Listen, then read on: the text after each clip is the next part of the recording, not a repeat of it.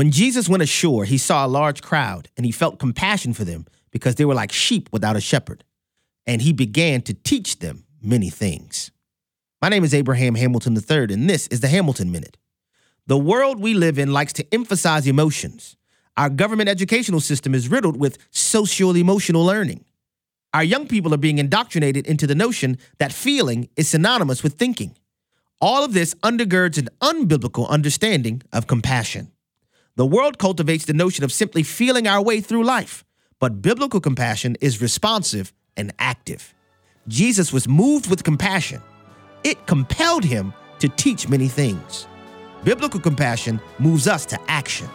Compassion teaches. Listen each weekday from 5 to 6 p.m. Central for the Hamilton Corner with Abraham Hamilton III, public policy analyst for the American Family Association.